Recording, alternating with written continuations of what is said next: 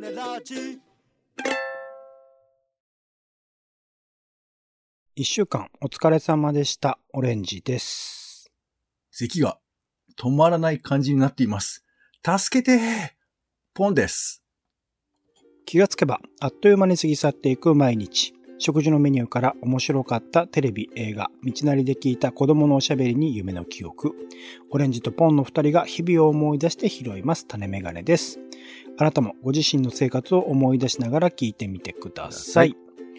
はい。というところで、えー、種メガネでございます。よろしくお願いします。はいお願いしえー、オレンジの一週間を振り返ると、いよいよ、お 極寒というかね、あの、ね前々から寒くはなってきていましたが、うんはいなんかいよいよ今までに増して寒くなっている感じがうん。している時期で、かつ、花粉症の人間にとってはね、花粉の気配もっていうか、まあ実際多分症状出てるんですけど、花粉も来ている状況で、極寒花粉というなかなかしんどい冬春の季節、なかなかあんまない、記憶にないんですけどね、この花粉のシーズンにそんなに寒かったって記憶もそんなになかったりしたし、今年、去年で言うと、秋にも僕花粉の症状とか出てたりしたんで、ちょっといよいよ体が弱ってるのかなと思い、またちょっと立て直さなきゃいけないな。と。やっぱりね、うん大きくリズムがと変わったきっかけは、ワールドカップのあの深夜に起きていたところ、それまではね、なるべく早く寝て、なるべく早く起きよう、それを繰り返していこうっていうのを、まあ、ずっと続けていた中で、あの、時間が崩れる0時スタート、4時スタートという興奮してね、元気になるみたいな恐ろしいスケジュールがあったりしたので、ちょっとそこから崩れたまま立て直すことができずに、えー1ヶ月、2ヶ頑張れ月経っているという状頑張れ況なので、またこのタイミングでね、えー切り替えていきたいなと思いますし、皆さん知ってますか？なんか、7時間寝るといいらしいです。みんな知ってんのかな？あの人によるんじゃないの ?6 時間って僕は習ってたんですよ。人によるよ1.5それは。時間かける4時人による間で、なんかか体のなんかリズム的に6時間ぐらいで起きるのがちょうどいいんだよって聞いたんですけど、なんかいろいろなデータを調べると7時間睡眠っていうのを続けるのが、まあそれも結構あの起きる時間揃えるのとか大事だっていう話なので、7時に起きたい人は0時に寝るとか、8時に起きたい人は1時に寝るとか、なんかその時間を揃えてソースをソースを出してもらわないとちょっと納得はいかないかもしれないですね。話を僕は何回してるんだ聞いてます？感じではありますが、あの、それが大事それが大事。なんかいいフレーズだね。これ歌歌になるんじゃない？今週で言うと、久々に飲み会、新年会というのに参加させてもらって、なんか、こう、複数人で、えー、こう、混ざって、なんか飯食いながら、僕、酒はほぼ飲まない飲めるんだけど飲まないんだよね。あのーそこがねこだわりらしい話すねみたいな。違う、それも会議。まあ一応、会社っていうかね、仕事絡みの方々と一緒だったんですけど。ずっと嫌がってたのにね、そ飲み会行くのね。の単純に仕事の話だけじゃないところの話までできるっていうのは貴重だったし、やっぱり僕はなんか3人以上、4人、いや4人以上か、正確には。の飲み会になると、その自分を入れ忘一つの。テーブルの中はいで会話が分かれがちじゃないですか、半分に。とかってなっちゃうとちょっと大き苦手だい声出したら結構その壁の花に仕切れちゃうんだなっていう感じはあるので、やっぱり少人数がね、一番いいなと。まあ僕自身イベント主催俺してる俺の時もこれ会話一つの卓伝わってる？聞こえてる？ちゃんとこう、えーお二人、二人が最小人数だけど、いけてる？あの、丸いちゃぶ台。ん？丸いか楕円かどっちかでもいい。どっちでもいいのよ。それを使って、それを囲んで。二人でこうちゃんとしゃ全体で聞いてる？ね。聞いてるつて、まあ、トークするっていう、まあトークっていうか対話。対話。するみたいな。対話よ。対話。してた人間ではありますので、なんか、大人数になったとしても、ある程度7、8人になったとしても、なんかその中で一つの話題でずっと喋り続けるのは気楽だし、なんかいいなって思っちゃうタイプなんで。通感あどうりしてもね、ますけどね。普通の飲み会だとそれが分断されてしまうのが、ちょっと苦手だな、みたいな。酒飲んでないんだね改めて。飲み会と言える？えー思った飲み会でございましたポンさんどうでしたか？一週間を振り返って。俺ですか。俺はね、いやー、飲み、あ、そういえばあの、一人飲み会行きましたよ、私も。あの、おでん屋にちょっと行きたくなって、うんでなんかあの、おでんで検索したわけ、中野で。うんそしたら、なんか見つかんないのよ。おでん屋が。うんで、なんかどんどんどんどん遠いところに行ったら、なんかね、本当に細い路地の飲み屋のところにある、まななんかあの、提灯に店の名前が書いてあるタイプのやつ。うんで、そういうとこって緊張するから行きづらいなっていうのがあるんだけど、ちょっと行ってみようと思って。うんで、中にお客さんいなかったから、常連圧みたいなのないなと思って行きましたよ。うんいや、で、やっぱ緊張するよね。あの、カウンターのみのうんところ。そこに行って、で、おかみがいるのよ、そこで。うんおかみがいてさ、でもおかみが、まあ、おかみがね、まあ、多分カツラなんだわ。カツラなんですけど、もうおかみ前とした感じ、割烹着を着て。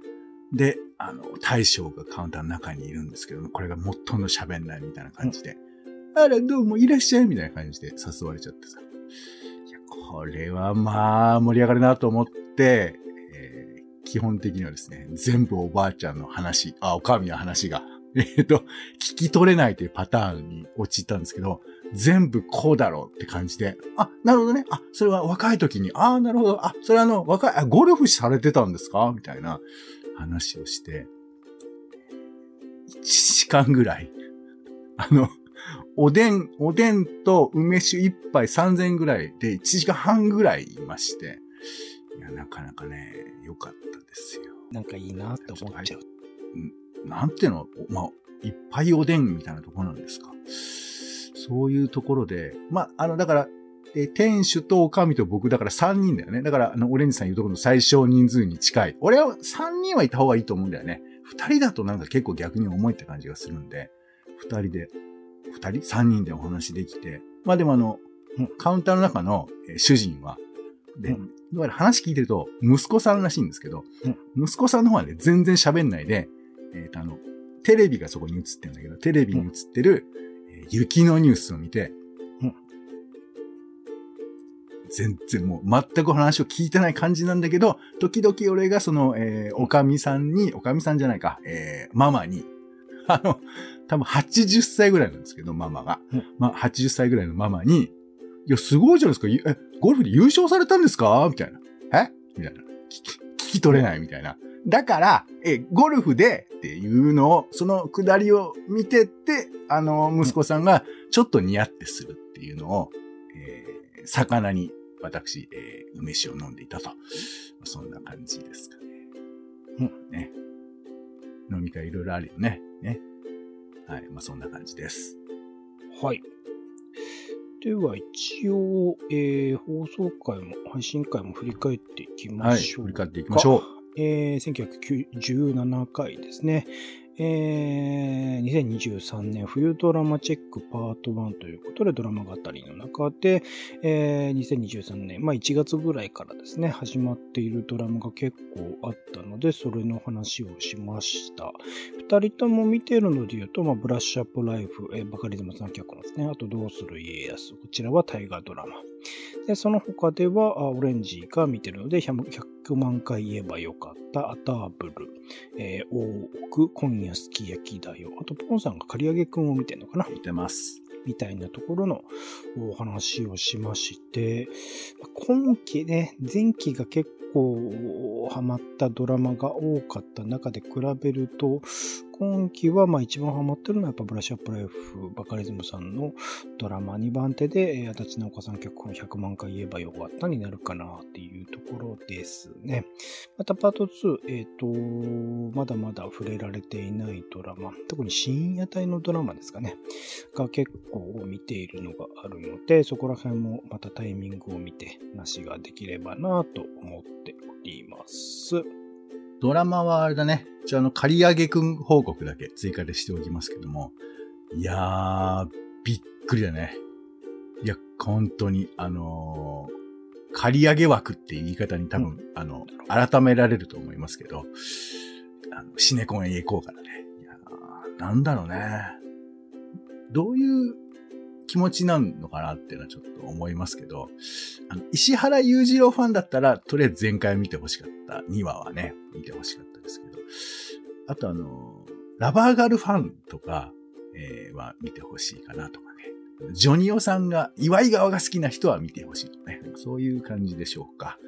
はい、以上報告でした。あとは、あそうですね、えー、ポンさんの方、えー、1918回遊びヒーローですね、えー、君は手で遊んでいるかを試してみるというところで、まあ、手遊びについての話だったんですけど、なんか考えてみると、僕は手遊びなんてしていないっていうふうにま思い込んでいたというか、うん、そう思っていたんですけど、意外とポンさんの話を聞いてみると、案外と手遊びをしているし、それを意識化するっていうことで、また出てくることもあったりすると思うので、なんか、うん、興味深い回ではありましたね。まさしく遊びを拾っていくという形になるのかな。ただまあ僕自身はそのスケジュールとかをね、常に何かしらで埋めたい人間だし、隙間があったら本を読むとか漫画読むとか映画見るとか、ああ吸ってしまう人間なので、なんかやっぱりその遊び、まさしく遊びの時間ですよね。みたいなのを設けるのはちょっと苦手だな、みたいなこともちょっと思ったりもしたところでございます。僕あの、オレンジさんが手でドラゴンを作るっていう話がありまして、あのあたりね、実際にやっていただいてますんで、ドラゴンね、えー、それもちょっと聞きどころかなと思いますんで、ぜひ聞いていただきたいというところです。はい。ありがとうございます。その他なんか振り返っていくことなどありますか？触れておくことなどあればお願いします。業務報告みたいですよ。いや、触れておくことですか？あ、あのー、そうね。来週実はちょっと楽しみなことがありますんで、えそれをね、ちょっと、報告多分来週します。しますよ。えー、夏に予定されていたものが、冬に移動してきたって話なんですけど、いや、それが、しかも、最後になるんじゃないかっていうね。一体何でしょう。はい。お楽しみにと。はい。ありがとうございます。種ラジは Spotify や Apple Podcast などで週に1、2回配信中です。もうちょっとさ、お好きなサービスでの登録やフォローをお願いします。邪魔してるわけない。邪魔してるわけない。Twitter でお知らせしています。やりとりしてまた、番組の感想やあなたが気になっている種の話もお待ちしております。全然反応してくれない。種ラジ .com のお便りフォームからお送りください。Twitter でハッシュタグ種ラジ、ハッシュタグカタカナで種ラジで投稿いただくのも大歓迎です。それでは、種ラジ今週の一曲、ポンさんお願いします。はい。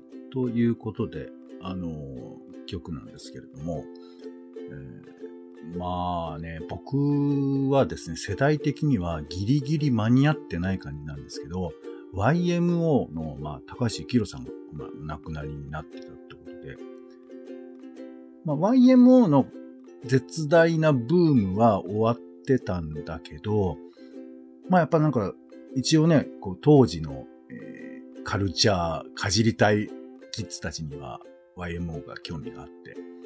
で、あとなんかまあ僕は個人的にそのね、竹中直人さんがすごい好きで、竹中直人さんのアルバムの中に高橋幸宏さんが出てるんですよ。そう。で、なんかこう、えー、流しの兄弟みたいなのが出てきて、それ二人で一緒にあの流しの曲をね、歌うみたいなそういうコントみたいなのもあるんですけど、一緒になんかコント番組出てたことがあって、で、えっ、ー、とね、その、まあ、デカメロンっていう番組があって、その中でも披露されてた、まあそういうコインになってるって中から、えっと、ウォーターメロンっていう曲を、はい、高橋さん書いてまして。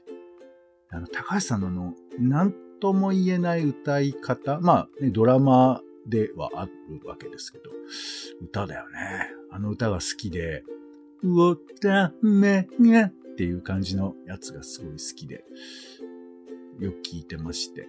で、まあ、コントのね、高橋さんもすごいいいんで、あの、よかったらの違法じゃない範囲で、まあ、違法もあるのかもしれませんけども、まあ、見ていただけたら、スカパラダイスオーケストラとかね、ビシバシステムとかと一緒に出てたりしますんで、えー、そういうのもちょっと覗いてみてはどうかなと思ったりしますが、今回は、えー、高橋幸宏さんのウォーターメロンをお聴きください。